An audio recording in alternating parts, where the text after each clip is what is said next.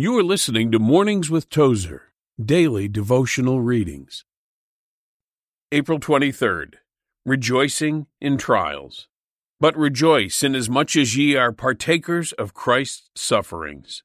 1 Peter 4:13. The apostle Peter stated a great Christian truth in the form of an amazing paradox. The obedient Christian believer will continue to rejoice and praise God even in the midst of continuing trials and sufferings in this earthly life. God's people know that things here on this earth are not all that they ought to be, but they refuse to join the worry brigade.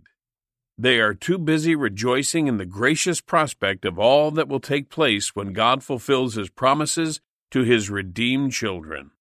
This ability to rejoice is demonstrated throughout the Bible, and in the New Testament it rings forth like a silver bell.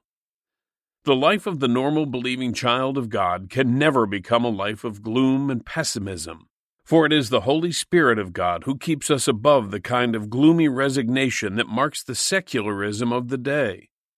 We are still able to love the unlovely and to weep with those who weep, for in Peter's words, when Christ's glory shall be revealed, you may be glad with exceeding joy. See 1 Peter 4:13. Lord, thank you for helping me not just to cope, but to rise above the difficult situations that face me at work, at home, and at church. You've been listening to the Mornings with Tozer podcast. To receive a free four week devotional, visit awtozer.com.